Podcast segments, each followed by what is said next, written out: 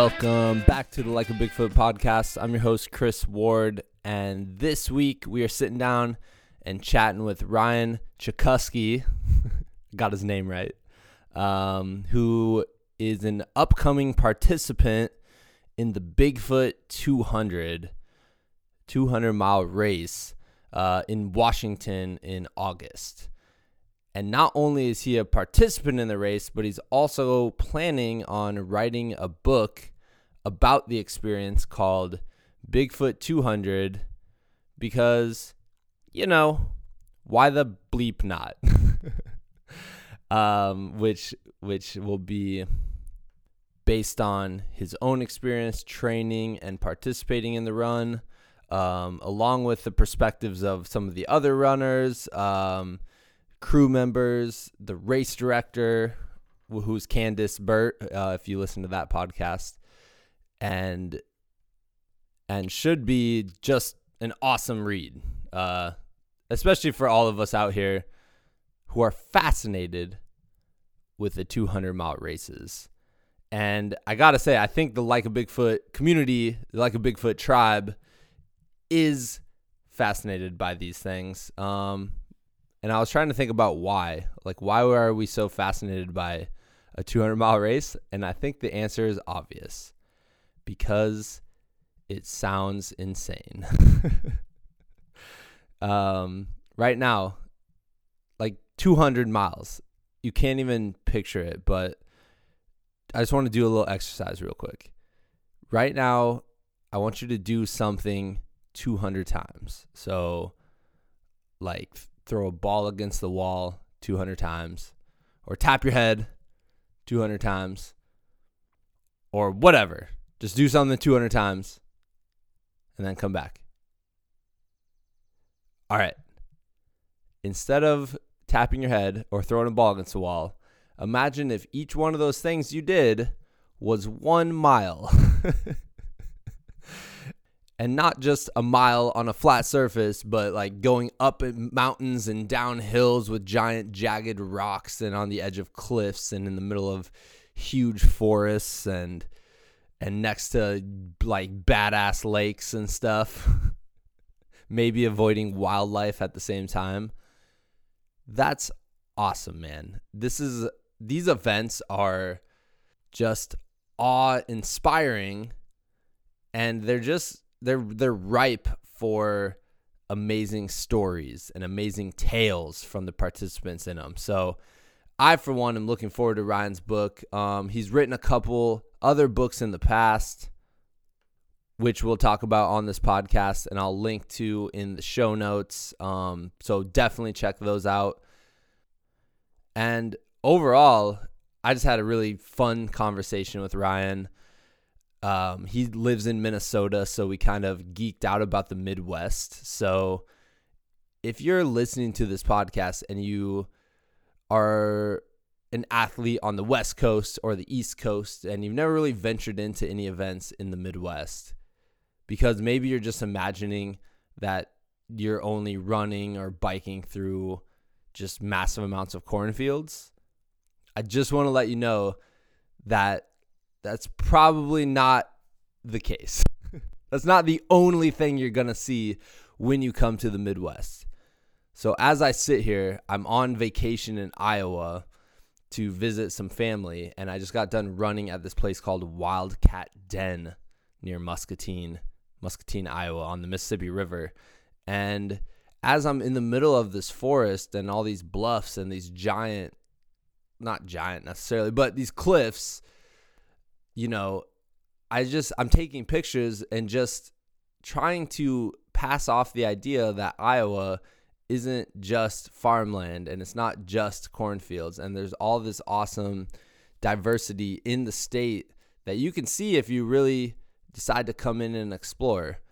And I know Ryan would probably say the same thing about Minnesota. Um, and I know in the podcast he talks about this race called the Arrowhead 135, which is like the cousin of the Badwater 135. Um, and while Badwater is in Death Valley, Arrowhead is in northern Minnesota in the winter um, at International Falls, which is right on the border of Minnesota and Canada. And so, I mean, I guarantee you, if you do that race, you're going to come away with an appreciation of the Midwest that maybe you wouldn't have had otherwise. So, if you're out there listening and you've never really explored any of the Midwestern states, I would suggest signing up for a race. I think it would be a really cool way to see and gain an appreciation for for the the flyover states that they we get the best names. Though it's like oh thank you. Thanks for that respect. Flyover states come on man. But uh but yeah. So i'm trying to be a proponent for for iowa and the midwest in this intro. Um all right let's get into the podcast. Oh i guess before we do i should probably let you know you can find all of like a bigfoot episodes and podcasts on basically any app you're using to get podcasts. So I would suggest iTunes, but that's just because that's what I use. So um, you can go on iTunes, you can subscribe. And if you're enjoying these, please leave us a review. That helps a lot. And then you can find us on all the social media stuff. So just look up like a Bigfoot. And uh, yeah, check out. You can check out some pictures of Wildcat Den on uh, Facebook and Instagram. So you can kind of visualize what I'm attempting to describe with words. Also, if you enjoy the podcast with Ryan and you want to learn more about the 200 mile races, we have a couple episodes about that. Um, episode number 13 with Melissa Sinclair describes how she and her husband trained and ran the Tahoe 200 in California and Nevada. And then we actually did an episode with the race director of the Bigfoot 200, Candice Burt, about how she comes up with the races, designs the courses. Um, it was a great episode. So definitely check that podcast out. They kind of, you can pair them with this podcast and come away with a really, at least come away with a beginning understanding of uh, these 200 mile endurance races. All right, let's get into it. Like a Bigfoot episode number 47 with Ryan Chakusky. Enjoy, guys.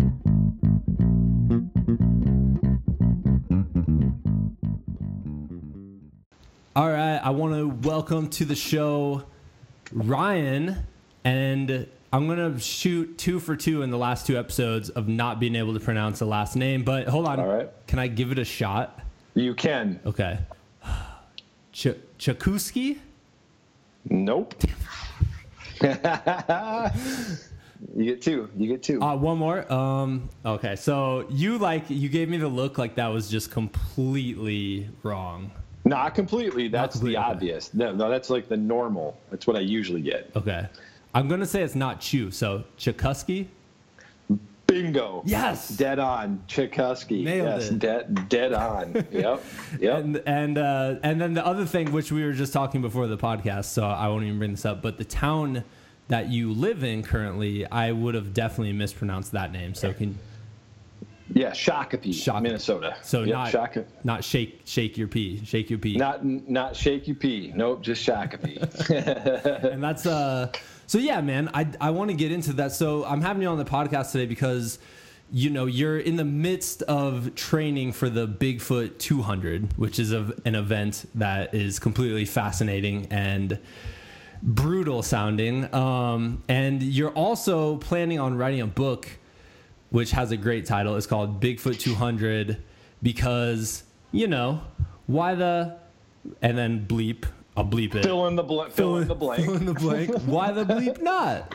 Yeah. Uh, so so yeah, man. I just I th- you know that sounds like a great idea, and you know I think from my experience of talking to a few of my guests who have done 200s, it's it's just such a crazy, bizarre like niche event that mm-hmm. the more information that people are getting about it, the better because there's not a lot of information out there, which is so your book's going to be awesome, but also this podcast, you know, like hearing how you're training and you know how your your mental preparation and all that stuff. So yeah. so yeah, man. You were it's something. me to- uh, it's something. I don't. Yeah. you were telling me before the podcast that you're in the midst of the hardest week of training for you. Can you kind of give us a description of what your week was like? Yeah, yeah. So I mean, I'm just kind of like not knowing. Like you, you mentioned, this is such a new thing, right? This is such a, I don't know, man. Like everyone's been doing these 50 milers and these 100 milers, but this is this is such a new thing coming on, and so there's not a lot of information out there on how do you train for something like this. But a couple people have, you know, thrown together some things, and they talk about exhaustion training. And so I'm in the middle of this exhaustion training right now because we're coming up on, you know, geez, what are we getting at? Like couple months to the race. Yeah. And so one of the things I uh, I was reading is like you have to teach yourself how to run exhausted. Well, I've done some hundred milers and stuff, but the hundred milers I've done, each one I've finished has been under 24 hours.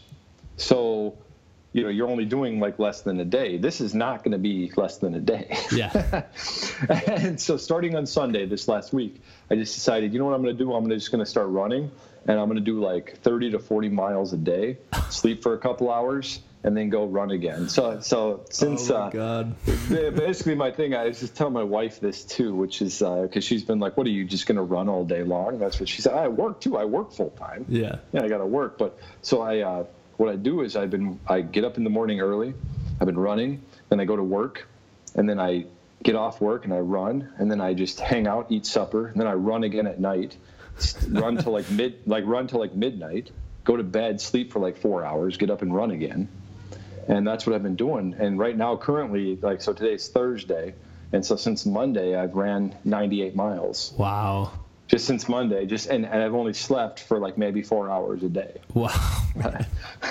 so this is this has been my exhaustion week. That's what I call that. So. Um, and I, I don't know if that's what everyone else does, but that's what that's what I'm doing.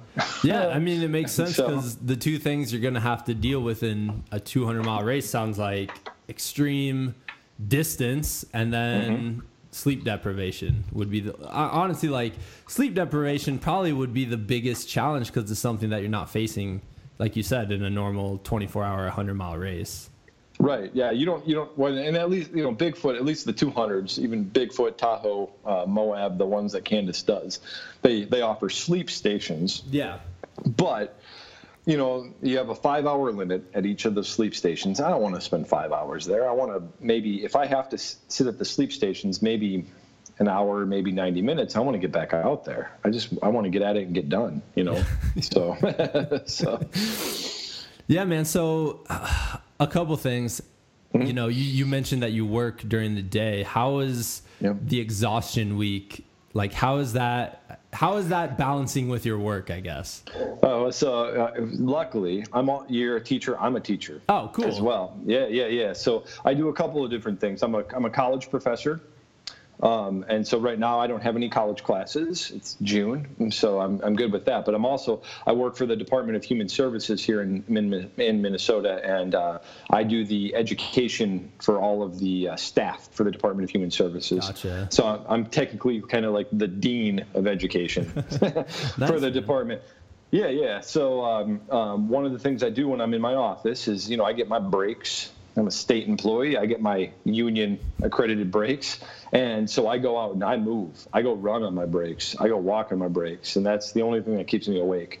Yeah. so I just kind of, you know, I, uh, I, the, the point is getting to work and doing some mundane things sometimes. I'm in a lot of meetings and uh, being able to stay awake. If I can stay awake during those meetings after only having like three to four hours of sleep a night, hey man, I can stay awake during a 200 miler. That's yeah. my thought. No, that's that my thought process. perfect sense. How much yeah. how much coffee are you just like injecting into your body?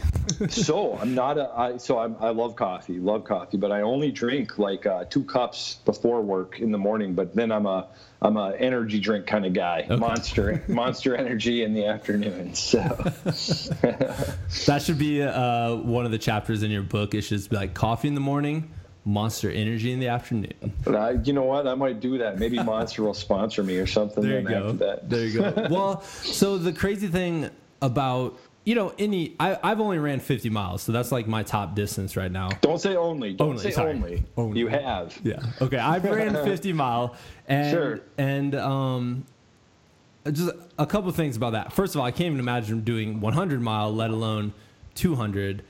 But mm. the the thing is that that people don't realize is the amount of time you're putting in before the event? Because a 200 mile mm-hmm. race sounds so crazy long and you're you know you're thinking about all the hours it's going to take but you know most people aren't even seeing all the hours you're putting in uh, right now right which is so well, crazy. I got nothing else to say about that except my wife sees it. Oh that's true. There you go. Yeah how does what does she think about this whole whole deal? She's been super supportive, um, and not only that, but uh, uh, she's uh, she's also an ultra runner. Uh, okay. but 50 k so far, 50k has been her her thing, and but she's super supportive. Um, it's usually uh, her thing is uh, she a couple years. I'm trying to think. A couple years back, um, I was there was a marathon in Mankato, Minnesota, just south of here, um, and I've run that marathon every year just this is kind of a, a short story long. Um, and one year they decided to do this bold competition. What can you do to be bold this year? And so I said, you know what I'm going to do? I'm going to start at the finish line, run the course backwards, and then run the course forward again. And we were being interviewed by a local news station because of that. And my wife said, you know what? What ends up happening is usually Ryan comes to me and says, hey, I've got this great idea. and, and, the great idea is usually me saying something really ridiculous. And so, like with this 200 thing, it was just kind of like one of those things where it was like, hey, I've got this great idea. I'm going to do this 200 mile race. And she's just like, how much do you, how, how, how many, how many miles do you need me to pace you? That's that's like her response. Nice, it's, man. Yeah, I know, right? Yeah. It's perfect. So, and then now that she's, you know, I told you she's expecting, she's pregnant now. So when we were with the doctor, she's like, hey, how much can I pace him? Because, you know, I'm pregnant, but can I still do this? And the doctor's like, yes, you can. Yeah. And she's like, okay, there we go. Yeah, especially at the speed I'm assuming you're going to be going at towards the end. Like, right. You know, yes. So definitely. And I've seen the, I've watched some videos of the course. Yeah. And I guess we can get into that a little bit later, but it just seems so gnarly and like almost impossible. Not, I mean, there's going to be sections where you definitely just can't run even if you wanted to. It's not runnable, right? Yeah, yeah there's absolutely a, people are like, "Oh, you run that?" No, you don't run it. This is not a run. Yeah. This is a this is this is an adventure. yeah. yeah. No, so, so, she's super. She's been super supportive, and uh, I I've enjoyed um, since when we first started dating years ago. She was like a barely 5K runner, and so then she's like, ah, you know, I can. I'm never going to do more than a 5K. Yeah. Now she's doing 50Ks. Yeah. This is awesome. awesome. So where did you hear about the 200 mile races? Like, how did it get on yeah. your radar? Yeah. So um, just uh, just a couple years ago, you know, you start the Tahoe 200 was I think the first that uh, that Candice was doing, and Candice was my first. Like, she's she was my first that I heard of it, and uh, it was actually last summer. Um, me and a buddy of mine, Tracy, we were just going out on a. He, he's from North Dakota and I'm in Minnesota, but he was here for a reason, and we went out on a little training run together. And he said, "Hey, have you heard about these 200s?" Tahoe and Bigfoot. We started talking about Tahoe and, and Bigfoot. And I said, you know, I've heard a little bit about it. He's like, we should do this one day. We should do one of these things.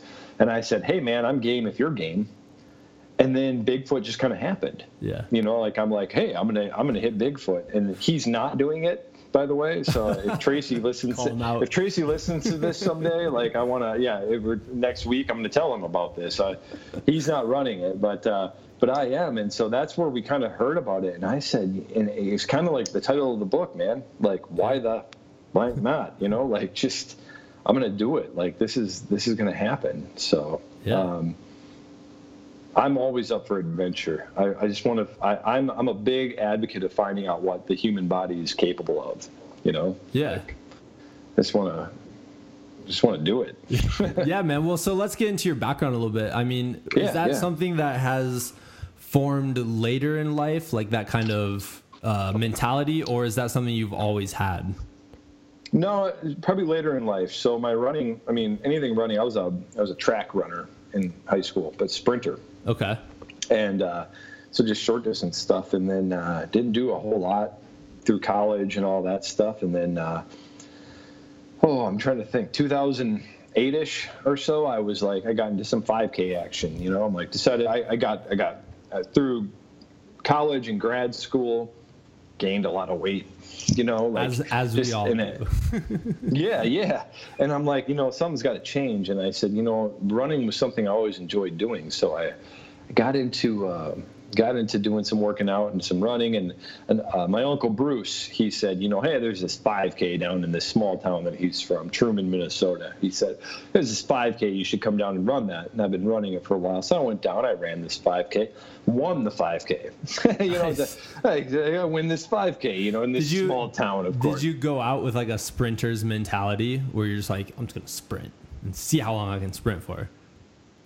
Yeah, yeah, pretty much because that's all I knew. You know, yeah. that's all I knew. But you know, of course, that gets exhausting after you know hundred meters. Yeah. But uh, uh, yeah, I slowed down a little bit. But when I'm in a town of like you know 200 people, there's not exactly like you know this competitive edge. So I ended up winning it anyways. So, um, and. Uh, uh, uh, it was kind of that kind of got me hooked, and so I got into this like distance distance running kind of thing, you know, and yeah. started doing that, and uh, I don't know, like the, uh, after that, I, you know, you start losing weight and all that stuff. I dropped like 60 pounds and all that stuff. And then I, I got into like the marathons. Um, when the marathon actually came from, I was uh, up in Fargo. Uh, my sister lives up there, and uh, I was running this five miler up there, this race, and five miles is the longest I've ever run. I'm like, oh, I got to go do this five miler. And I took like third place in the race, and part of the race was like, "Oh, you win a free entry into the Fargo Marathon." I was like, "Oh, the Fargo Marathon. What's a marathon?" You know, this is I don't know what's. Oh, it's twenty six point two miles. You know, like, all right, cool. so you know, you know, and this race was in September. Fargo Marathon was in May of the next so year. I'm like, hey, plenty of time. I, I'm gonna go race this. Yeah, I got this. So you know, doing no more than oh, I think maybe 10 miles, I think maybe I ran before going into Fargo. I'm, it's a great story. I'm, I'm sitting there, I'm, you know, I'm toeing the line on the Fargo Marathon, and the race director's like, this is uh, at that time they're like, oh, they, I think it was their first year of being a Boston qualifier. Race director's like, who's here to qualify for Boston? And I'm like, yeah, me. I'm here. You know, I'm screaming, yeah, I'm here. I don't even know what that means, you know. and uh, uh, so I, I come, I, I, run that I run that race. I, I came in, I, I came in at 352 maybe, which is great for a first time oh, marathon. for sure, you know? man. Jeez, Jesus, you know, like I was, com- you know, completely, but not a Boston qualifier, but you know, I hated it, hated every mile, hated every single mile of it. Said, I'm never doing this again. How, never. Go ahead. How much did you hate miles 20 through 26? Like, yeah. miles 20 through 26 were like I can't even remember them to this day. I actually remember hating 15 through 18. Really? Actually, yeah, because I've never run more than 10 miles yeah. at that time. Yeah. So 15 through 18, I'm like, what am I doing? And like the end isn't in sight yet. Yeah, yeah, not even in sight. Yeah, but then at, at, at, 20, like 20 some miles, I remember some. Well, actually, there's a couple of things that happened. First of all, some gal ran by me who is very pregnant, and she had on the back of her shirt, "I'm seven months pregnant, and I just passed you. What's wrong with you?" Oh my and God. that that was yeah, that was that. I'm like, oh geez, yep, she's right. Hey, good for you. Um, but then this this older guy came up to me, and he's like you know, hey, what's your name? What you doing? Because I'm struggling. I'm walking. You know, I'm just hobbling along. And I said, my feet hurt. Everything hurts. I hate this. And he's like, you're going to finish under four hours. You should be proud if this is your first. Yeah. And I think at that moment, I kind of like, oh, you're right, man. That changed my mentality. I finished it, you know. But afterwards, I hated it. Um, I said my sister lives up there in Fargo. That's where I was staying, and I was, I'm I sitting in her bathtub. I ran some cold water, you know, my my ice bath yeah. that I had. Sitting in her bathtub, and I'm like, I'm never doing this again. Three weeks later, I ran another marathon. No way.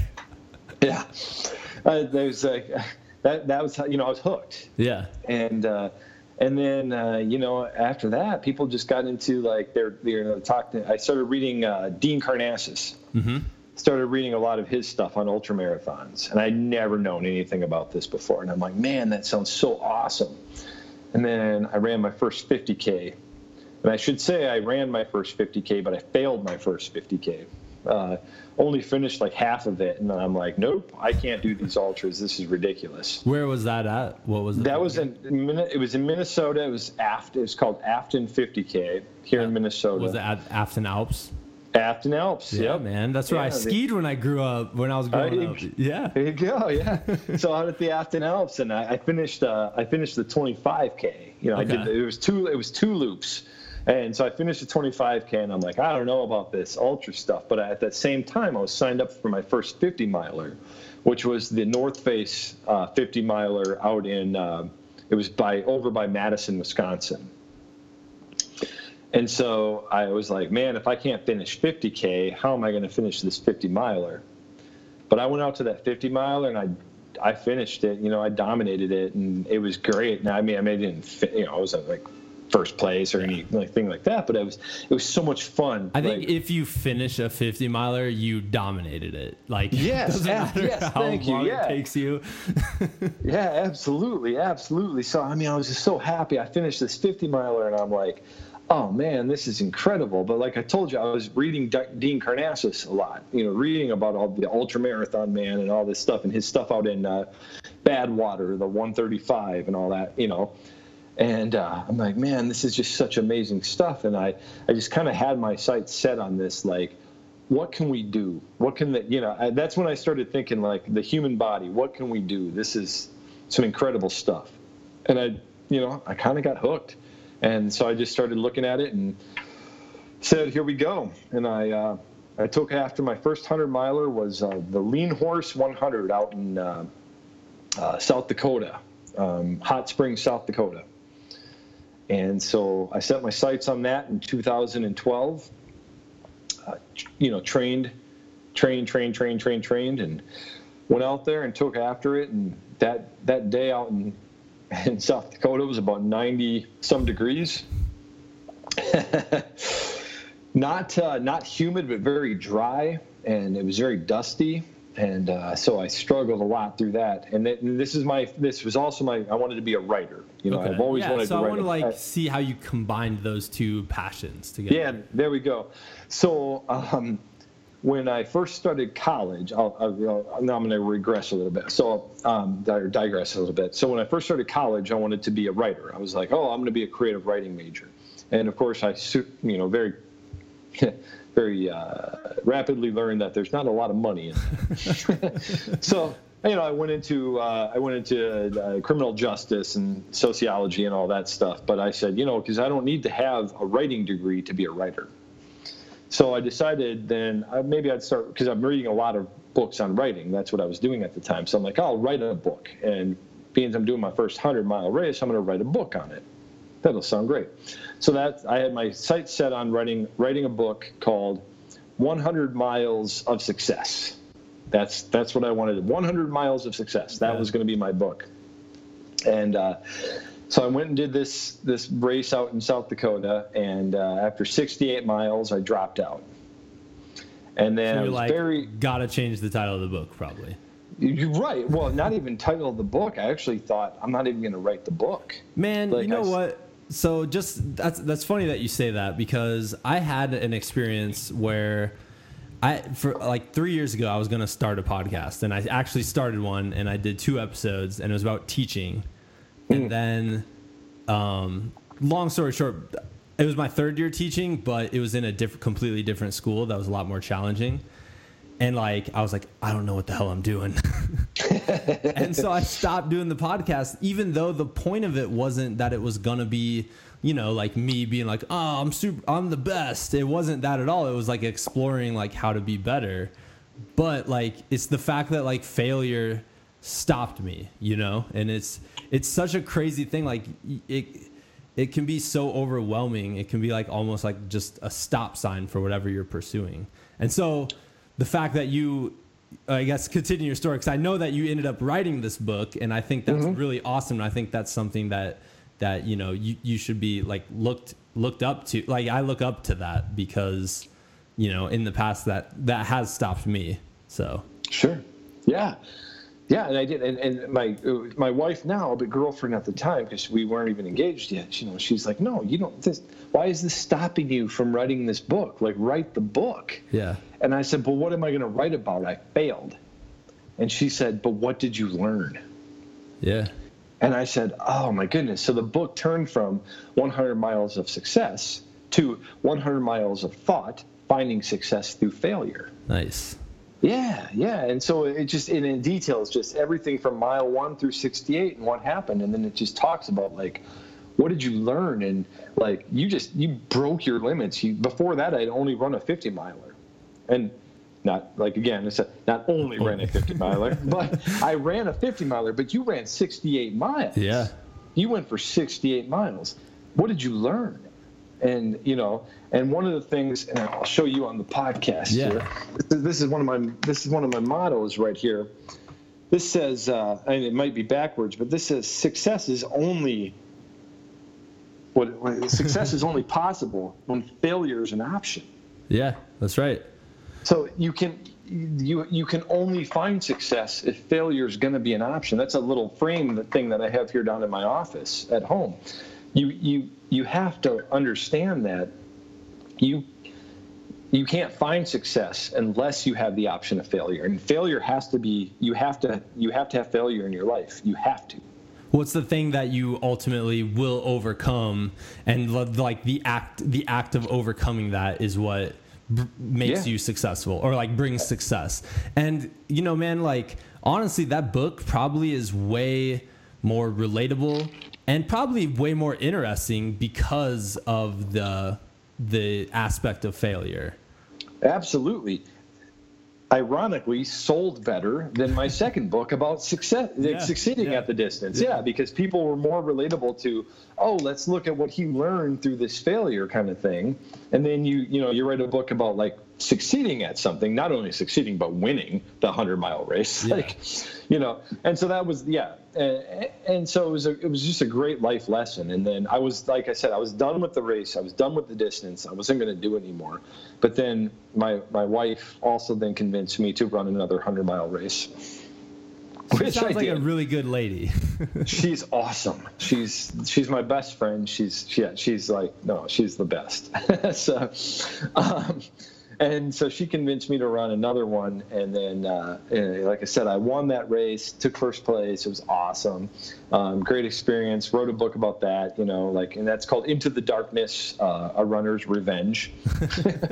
And uh, because I, I did i literally just set out to like okay i can do this 100 mile thing. I can do it. But then that day i'm just like no i'm doing this and i'm dominating. And so yeah it was you cool. said everything kind of clicked during that race yeah, so we have bad, you know, ultra runners. We have good days, we have bad days. Um, I think it's probably pretty safe to say that every ultra runner has DNF'd.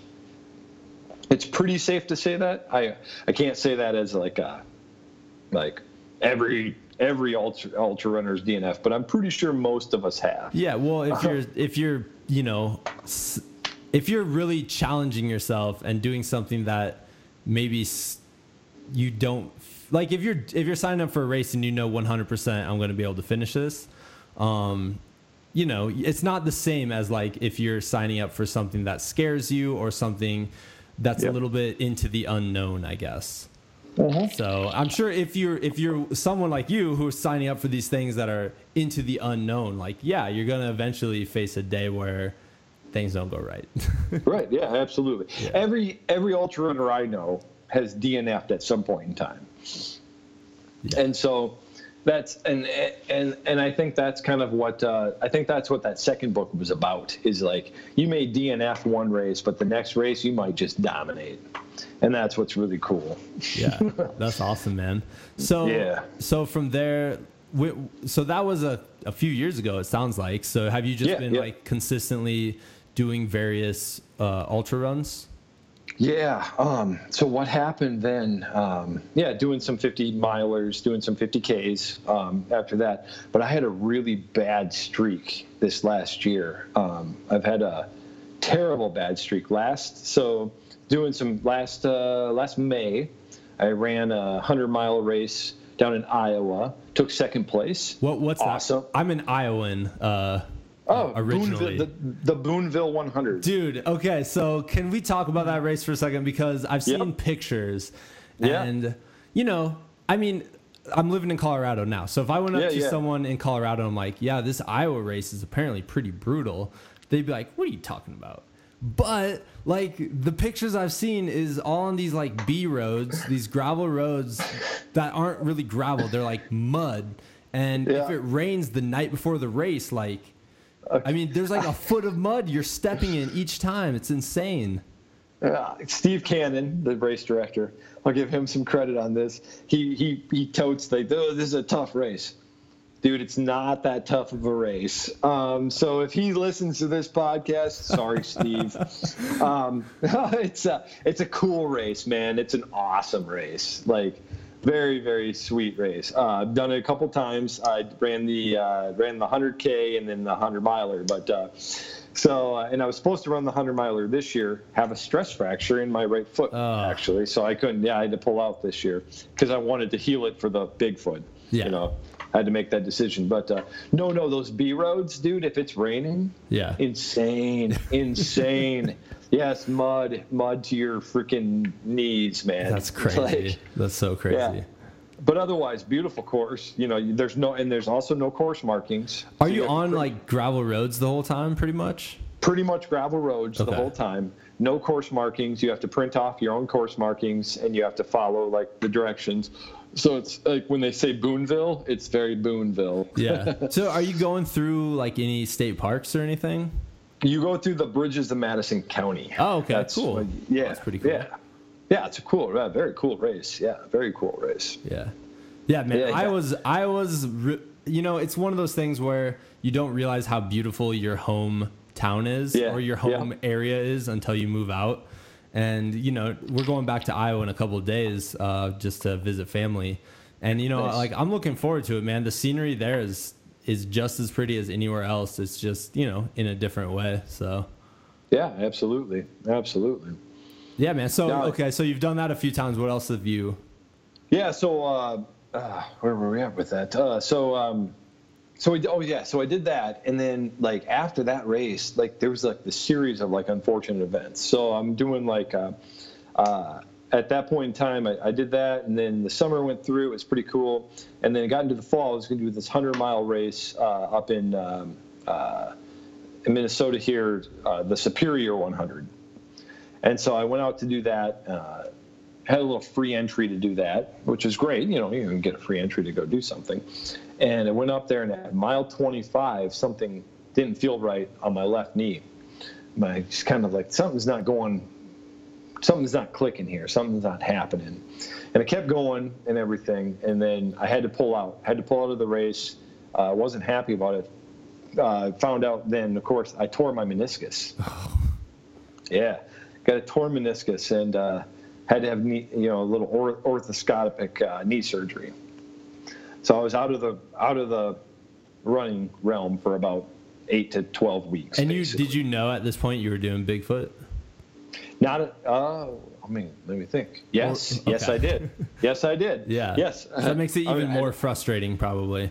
Yeah, because I my Bigfoot was the day after Bigfoot finished last year. Oh, okay. That's when I went I went in. Yeah, I'm like, oh, I'm doing Bigfoot. So so yes, at that time I'm like, oh no, this is not what's going to happen. Doctor, tell me, can I run again? You know, yeah. I don't know what this whole thing is about. I'm like, oh, tell me, and he's like, oh yeah, yeah, yeah, you're good, you'll be good. And uh, so I had the surgery done. Couldn't walk for like three weeks. That sucked. Um, but I also had a hundred miler planned for um, oh, Iowa again. Uh, Hitchcock, the Hitchcock okay. 100. I don't know that one. I've heard of Boonville. I haven't heard of Hitchcock. Where's that? Okay, Hit, Hitchcock is at the Hitchcock Nature Center um, over by. I'm trying to think of where that's exactly at the Omaha area. Okay, like Council Bluffs or something. Council Bluffs. Yeah. Thank you. That's that's what I was trying to think of. Yeah, Iowa Council, knowledge. yes, there you go. Yeah, Council Bluffs. So I had this hundred uh, this hundred miler already scheduled, and so I said, "Hey, Doc, if I'm having this surgery done." Um, well, here's actually the funny thing. They're like, "Oh, we're going to do the surgery at this date," and I said, "Actually, I'm registered for the uh, Twin Cities Marathon and the Mankato Marathon." If I run those things and have the surgery after, is there any more damage I can do?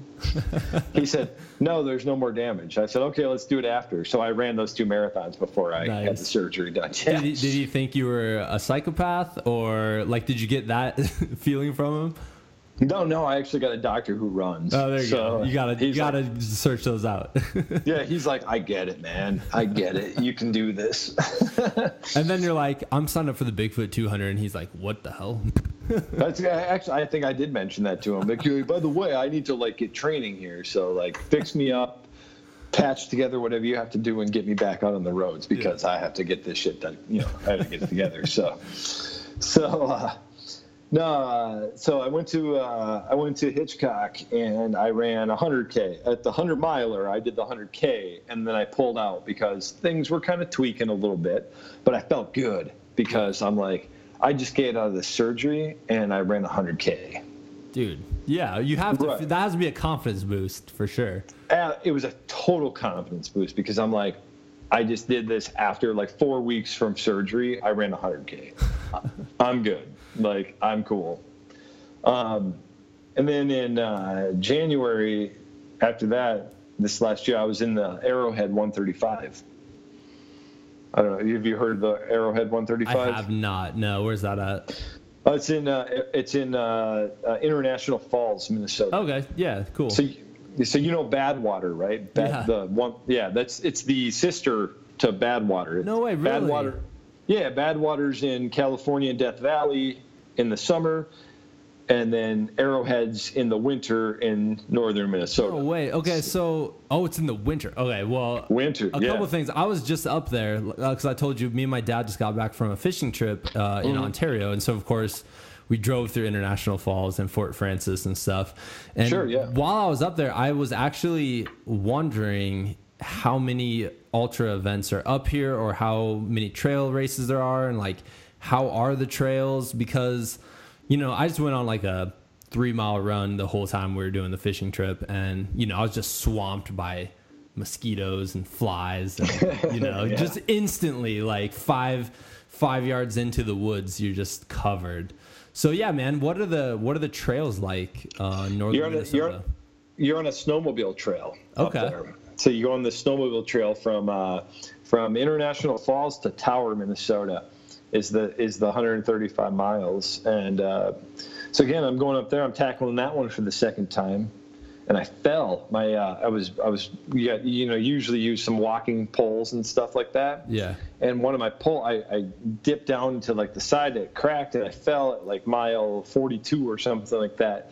And I my knee that I had surgery on cracked down onto the thing, and I felt, oh my goodness, you know, I'm done. And so I pulled out, and it was probably more about paranoia than it was actually injury. So again, I'm going on this like this year of like failed experiences. so I like I, I tear my meniscus at like this hundred miler. Now I fall at this 135 miler, and so I'm like on this bad streak, and so I'm feeling pretty negative about things, you know. So then my buddy uh, after that race, uh, one of my buddies, Dragon, his name is Dragon. His, his real name's not Dragon, but you know we call him Dragon. That's gonna fit um, in well with what you told me the the format of your next book is gonna be. But sorry, we'll get there. no, so I'll you know, I can tell you the story about Dragon, but no, no Dragon uh, he he wants to run his first 50 miler, so he wants to run the Zumbro 50 miler which is what shirt I'm sporting the okay. shirt tonight from this one. Yeah, but he wants to run his first 50 miler, and I said I'll do it with him. And uh, so we go out to run this 50 miler, and uh, that's here in Minnesota as well, down by Zumbrota Falls. And uh, he, uh, him and I are running together, and about mile 25, I start having I start hyperventilating and I start like having these breathing problems. And I, I'm like, oh my goodness, we get to this aid station and I tell him, go on, go on. I'll catch up to you if I can. And I sit there and I can't, I, I, I took off again and ran this little like three mile loop and uh, still had these breathing problems, had to drop out. So not line, your year, man. right, that's what I'm saying. So this like whole year has just like been not my year, and I'm like, this is not happening. And so now I've just uh, coming into this 200 miler, that's all that's on my mind is I'm like, okay, I've had all these failures I've had all these failures coming up in this year.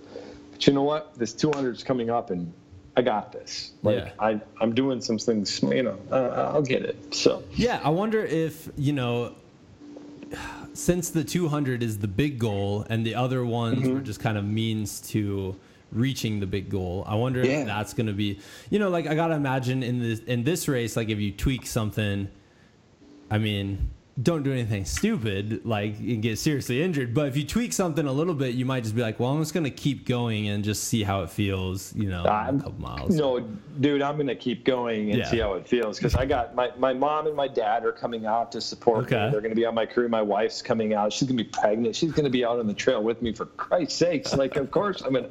No, this is like I don't care. Like 'cause that's one thing. One thing after like the Arrowhead 135 when I fell and I hit my knee. Uh, after like 40 some miles and I dropped out, my wife asked me, she said, Are you just paranoid that maybe you were going to injure yourself further for the 200. I guess you know, that's like, that's what I was trying to get at there. Yeah. yeah, yeah. They, that that's kind of been the question is like, was have I just been paranoid because I want to be ready for the 200? And I think the answer is yes. Yeah. You, I mean, it's how could a- you not be though? You know what I mean? Like, Yeah, it got into my mind. So one of the coolest things that I got to experience is a couple months ago. Um, do you know who? Uh, do you know who Matt Fitzgerald is?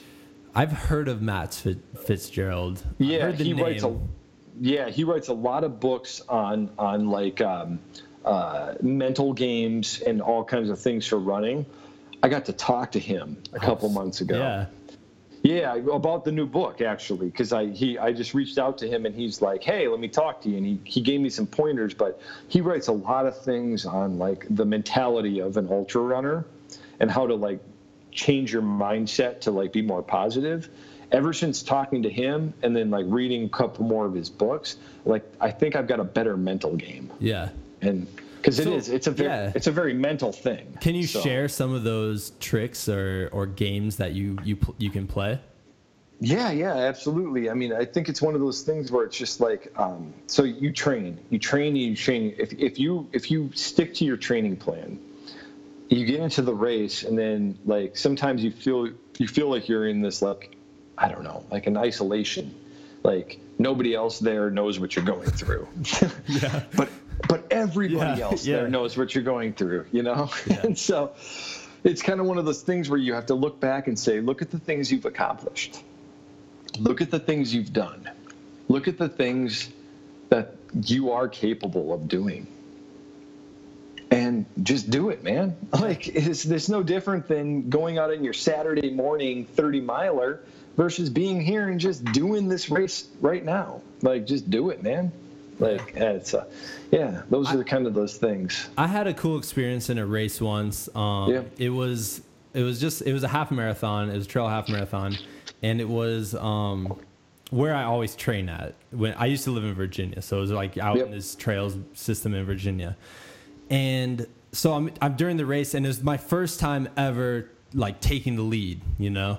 And I could tell there was snow on the ground, so there was no. All of a sudden, there was like no more footprints in front of me, and I remember having so like the little voices in your head that are like, "Dude, they're gonna catch you. You're not gonna be able to do this." You know, like, why are you putting all this effort in? Like, they're gonna pass you eventually. You're gonna slow down. Blah blah. Like all the negative talk, you know. yeah yeah And all of a sudden, I come up this hill, and I see, uh, you know, you know the little the Yaktrax, um, the little things you put on your shoes.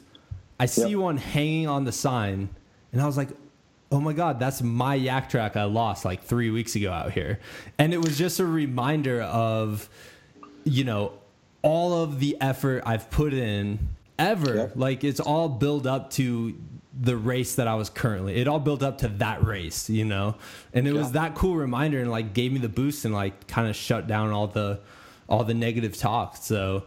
So yeah, man, you should hide something out on the Bigfoot 200 course before. I'll tell, well, maybe I'll tell Candice when she's out course marking to hide something for me. Yeah, yeah, exactly. Like these are my first pair of running shorts. Hang them on a tree. If I, if I send her, I still have my first pair of running shoes. Maybe I'll just send her those. There you go, man. What? Okay, so why are you keeping those around? Just like as a a symbol? There's so many holes in them. Yeah, maybe. You know what's really funny is actually my first pair of running shoes that I wore for my uh, first marathon, the Fargo Marathon, which was my first marathon. They were trail shoes, man. I didn't even know. That's how much I did not know about running at the time. They were trail shoes. I ran a pair of. I ran in a pair of trail shoes yeah, yeah. on a road race. Yeah. so let's kind of talk just a, a little bit about training. Um, yeah. How, how, do you handle? Because the Bigfoot 200 is in Washington, and you start by Mount St. Helens, right? Yep. And yep. I'm assuming there's quite a bit of elevation gain, or yeah, from Minnesota. Yeah. yeah so how are you handling that? I have uh, an I have an altitude training mask. Okay. Yeah, that's what I then I'm training with that. So on those masks, do you like have a have some sort of thing where you set it to what the altitude you want to I have my, my, my mask uh, simulates from 3,000 feet to 18,000 feet. yeah. So you're just cranking that to 18,000? So I I, just I, cr- I crank it up and huff and puff. yeah. That's cool, man. So are you running, you know, mostly trails around your house or are you doing some road running or what? So for the so from the stuff I was reading from blogs and other people who have run these 200 miles, you know, they say like it's not all about just absolute running. It's about cross training. It's about getting yeah. into different things. And so like I'm doing things. Uh, we got lots of great trails here. Um, so I get on the trails, get on the roads. Road running actually is my absolute last resort because Bigfoot 200 there's no, no roads. roads. There's no roads. So that's my absolute. So I do a lot of uh, elliptical training. Okay. I do a lot of. I got. I, I have a rower. I do a lot of rowing. Uh, do a little bit of uh, upper body uh, weightlifting, some yoga, and then just some trail stuff. Yeah, yeah, just get on get on the trails, do some hill hill repeats. As uh, you know, here in Minnesota, as uh, elevation hill training as you can get. You know, yeah. you just do yeah. it. Yeah, man, but, you, uh, you got to do it. I mean, you yeah. know, it's it's about adapting to you know the situation. It doesn't. It's funny because like that that would just be like an excuse to not finish. Like, oh, I was you know I was in the flatland, but it's like no, man, you signed up for the yeah. race. You know what you're getting into. It's not like yeah. you're gonna get there and be surprised that there's hills or mountains. Oh, what? I got to go up Mount St. Helen? What? Yeah, oh, yeah, right. That's crazy. But pretty um, sure that pretty sure that's the first ten miles. Actually, it so, is. Yeah, isn't it? Yeah. Yeah. Yes, it is. That's so crazy. Um, so I talked to a, a runner on here named Melissa Sinclair and her and her husband had completed the Tahoe 200 and they ran the whole thing together which in my opinion was the most impressive part i'm like that's insane that you guys stuck together you know the whole time for the race and in oh, your marriage but she, yeah she mentioned kind of the same thing like um, a lot of cross training and a lot of just time on your feet is what yep. she said. She's like, just always be on your feet because that's the thing that you're really going to have to get used to during the race. Um, yeah. Yeah. And then she also mentioned uh, hallucinations. So are you concerned about that at all? I've been there, done that, man.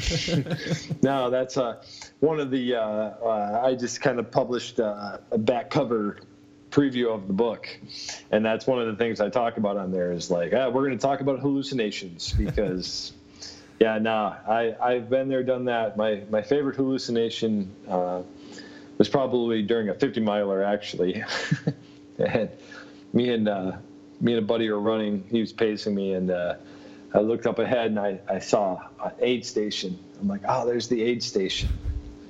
Guy looks at me like, okay, there's the aid station. But it was just this like, it was not an aid station.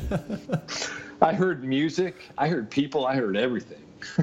but there was no aid station. It was like a canopy of like red trees. Yeah. Like you know, no aid station. But yeah, no.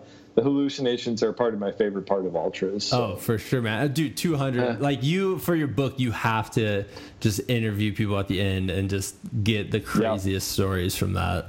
Um, oh, absolutely. Yeah. So let's talk about the book a little bit. Um, yeah. You, it's and I might be wrong about this, but I am definitely going to check out your other books um, as soon as we get off this. I'm going to order them. But uh, it sounds like you've written the other books just solely from your perspective. Is that is that right? Correct. Yep. Okay. The other books are just from my perspective. Okay. And yeah. then this book, the way you when when we are emailing back and forth, you you said that this book you wanted to do the structure of like Game of Thrones. Which, yes. Which, if you if you're listening out there and you've only watched the show, you don't understand what that means. But uh, if you read the book, they're like each chapter is from the perspective of a different character, and so like you know yep. you you'll you'll read one chapter and it'll be a certain character and then you'll come back like five chapters later and you'll be back to their perspective so yes so yeah so you have like five runners lined up got five runners lined up yep absolutely with and then what i want to do is have i want to also have their crews their pacers their you know thing anyone that they have involved in their race including also like aid station workers and yeah. you know and candice I want to intersperse Candice into this whole thing too, like what she goes through oh, during yeah. this entire 200 thing. So, yeah, man. Are yeah, you are you like? I mean, so, so that's kind of a stepping outside your comfort zone as a writer. Are you, you know, concerned with that, or? I mean, I have to imagine it's a lot more work you know it's a yeah it's a lot more work but it's it's actually very more exciting it'll make for more of a dynamic storytelling kind of thing you know like in a bigger book it'll be a much bigger book than i'm used to writing so you have to do like six books, like Game of Thrones or whatever. Yeah, right. Well, let's just do maybe a TV series. I yeah. well, I also told you, you, everyone that you that you talk to has to have cool nicknames, and uh, yes, they do. Yep. Yeah, like you, you, already have that covered with with your friend Dragon, so just mention him, Dragon. you'll be good. so, hey, Dragon. By the way, we were. Uh, it's his name is Nick. we were going to the Renaissance Festival here in Minnesota and uh, him and I were doing a beer stein holding contest. We had to hold a beer stein, like, and whoever could hold it longest won. Yeah. And they went around and they introduced our like, who are you? And I'm like, I'm Ryan, and I'm from Shakopee. and then they went to introduce himself, and he's like, "What's your name?" And he said, "They call me Dragon." That's how he got that nickname. So, they call me Dragon. We're at the Renaissance Festival. Yeah. But yes, we need cool nicknames. Cool nicknames is cool nicknames. Maybe you'll come up with them during the race. So, you know, yeah. are, like, I mean, do you have like a range of people who think they're going to be at like the back of the pack, the front of the pack? Like, how does how did you choose the other people that you're going to focus on in the book? So we have a uh, so we have a database of uh, who needed pacers, and I just picked them from there. Because nice. like, hey, these people need pacers, and I'm and they provide their email and contact information. Yeah. I'm like, hey, you guys want to be part of my book? Yeah. you know, so that's that's pretty much how I that's awesome. I picked it. I don't care. I, I yeah. really I don't care if they're back of the pack. Yeah. I don't care if they're front of the pack. I, I have no care whatsoever. Yeah. What whatever I come up with. If you finish, if you don't finish, I'll take them all. Well, it's so. funny, man, because like any ultra race, um, I mean, 200 to the extreme probably, but everybody, every single runner on the course is gonna come away with like a crazy adventure story. You yep. know, from the person where everything goes right and it's just you know a great day. That's that's always fascinating. To the person where like literally everything goes wrong and they just have to like go in the pain cave and like power their way through. It's sure. It's like I mean, so a couple years ago I was like fascinated by the Hardrock hard rock 100 yeah. and yeah. during the race there was like Kilian Jornet set the course record uh, like yep. easily, and he was just like drinking tequila on the course and stuff. Yep.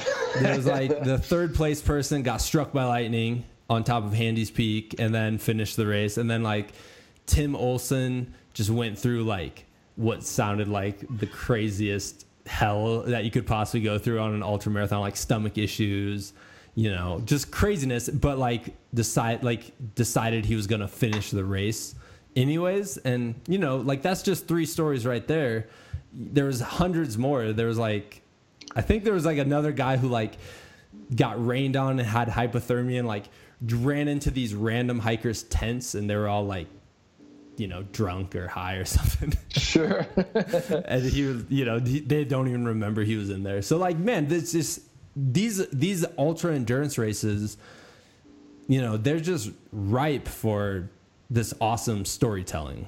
Like it's going to be really yeah. cool. I'm really excited for the book. Yeah, and you know, to be honest with you, if I get more than five, I mean, heck, man, I'll just do more than five. I'll do yeah. ten. I'll do twenty. I don't care. If someone's like, I want to tell my story, I want to tell your story. Hey, yeah. there you go. I got that. You know. Yeah, it's it's I. I'm pretty excited for it too, and I might be biased because it's my book. but you know, like I just, uh, yeah, I'm pretty excited for it because I'm I'm really looking forward to. Uh, no one's done the story on the 200 yet. No. So this is it. This is the first, you know, and I'm I'm pretty happy.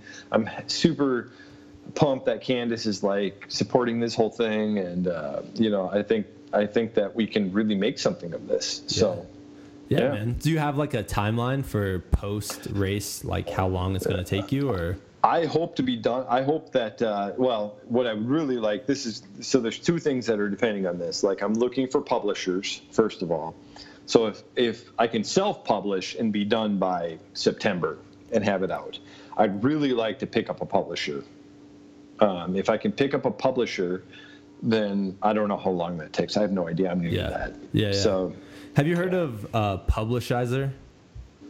No, no. Uh, I had a I had uh, a guy on the podcast who was writing a book, and he was like ninety percent done.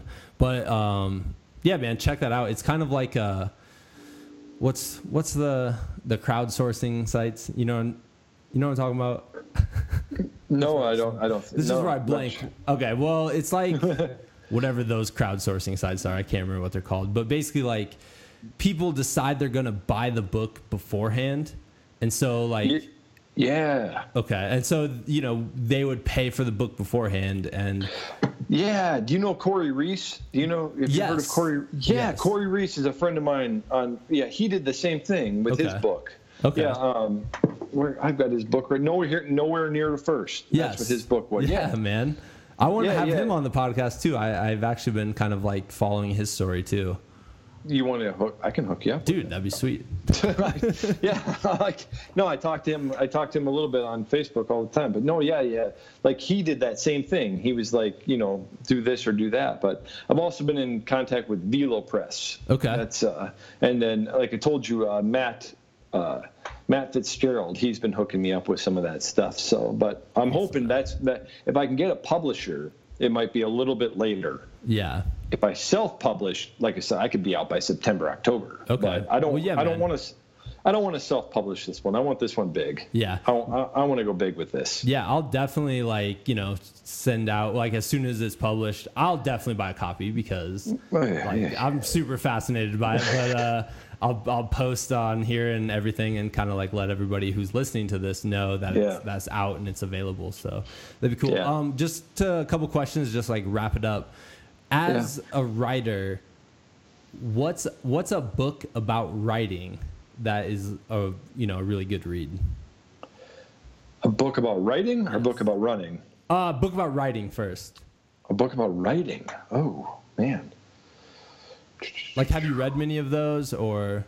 No, I really haven't. Maybe I should. Okay. no. Maybe I no, man, write. just keep doing. No, I think part of it. At the same time, I'm, I'm like, it would be fascinating to see how some writers choose to go about their craft. But yeah. at the at you know, on the other hand, it's also one of those things where you just got to start writing, you know, and then you. Yeah, no, I just kind of just started writing. I'd never re- really read about writing. Yeah, yeah. So awesome. All right. So, what about book about running though?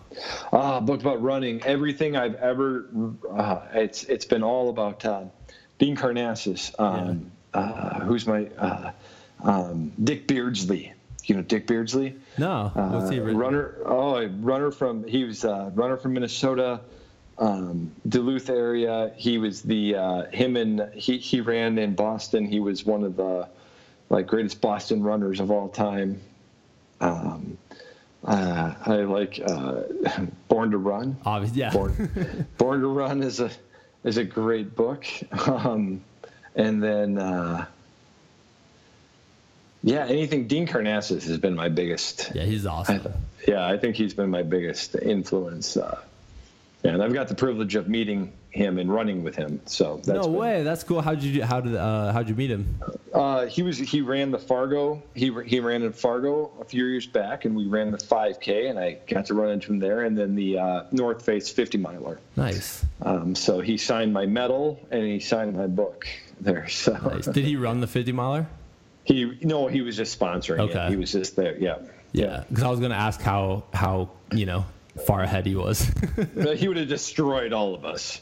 The one funny thing, and if Karno ever hears this podcast, at the uh, at the Fargo 5K, I ran by him, fist bumped him, and said, "I just beat you at a 5K," because I did. So I don't think he was racing it. but that's my claim to fame because I beat Car- I beat Karno at a 5K. Yeah, so. that's funny, man. Um, all right, so last, I guess last question. I'm gonna well, yeah. Last question. I'll make it suitable for like what I know about Minnesota and really can like since I was just in Canada. Sure. Let's we'll make it can- Canadian themed. I know you're not Canadian. Um, yeah. And now I'm gonna okay, poutine or poutine. ketchup potato chips. Ketchup never, potato chips. Have you had those? Yeah. They're amazing. Ketchup right? potato chips. Yeah, yeah. Shockingly. shockingly amazing. Very much so. I had to bring. I brought a bag back for my wife because she didn't believe me. I'm like, these are oh. really actually delicious. No, they're delicious. Yeah. All right. Yeah. That that is that gonna be okay? I guess more serious question. What are you gonna fuel with during your race? Tailwind. Tailwind.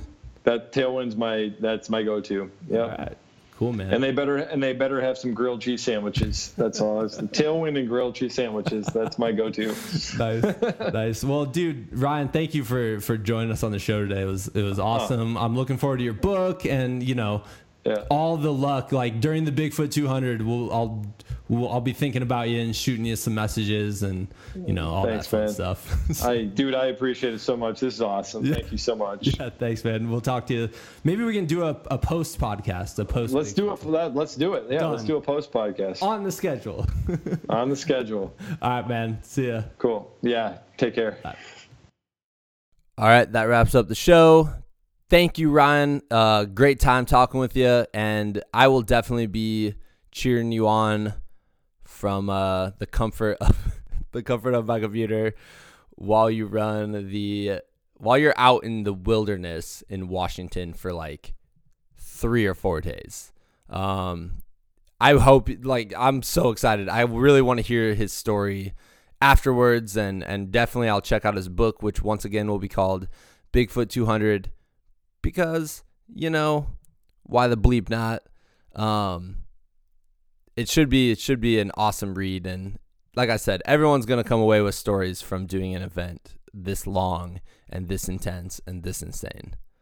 So thanks again, Ryan. Best of luck. You're gonna rock it. I know you are. Um, yeah, man, this is gonna be awesome.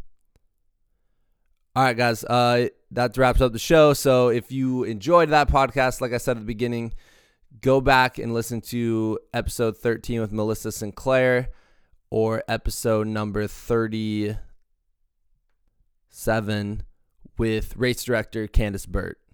Um, that'll kind of give you give you the uh, more of an idea of of what 200 mile races entail and what the participants go through and how the planning all works out. All right, next week on the podcast, I'm so excited please come back next week. It's awesome. I'm looking forward to it so much. Um, a few months ago, I watched a TED talk from Caroline Paul, and it was called "To Raise Girls." Or wait, no, that's not what it's called. To raise brave girls, encourage adventure. And Caroline is so awesome. Uh, I just finished her book, which is actually a book aimed towards adolescent girls probably called Gutsy Girl. And as a father of two daughters, it's really kind of a mentality I want to promote in their lives. I want them to be brave. I want them to be courageous. I want them to be confident in their choices and their decisions. And Caroline's book is such a proponent for that. And it's just so awesome. And she shares some hilarious, exciting, adventurous stories. Um, so, just a brief overview of her past. She was a firefighter in San Francisco for a time. She uh, was on the national team for the luge, which is where you just sit on this little sled and then just get sent down this tube of ice. Uh, she also most likely was one of the first female participants on the skeleton, which is like the luge, except you go head first on your belly down. Once again, like imagine like the bobsled thing, the bobsled course, and you're just shooting down that on your belly. Um, you know, she's a paraglider. She has rafted down some amazing rivers. And she's just an adventurer's adventurer. She described herself as a jack of all trades um, who really is just willing to participate in any sort of adventure sport. So I was so excited to talk with her. So check back next week uh, for the episode with Caroline Paul. And in the meantime, you know, check out Ryan's books from today and Caroline's books for next week. So get reading. All right, guys, uh, we'll get back at you next week. Have a good one.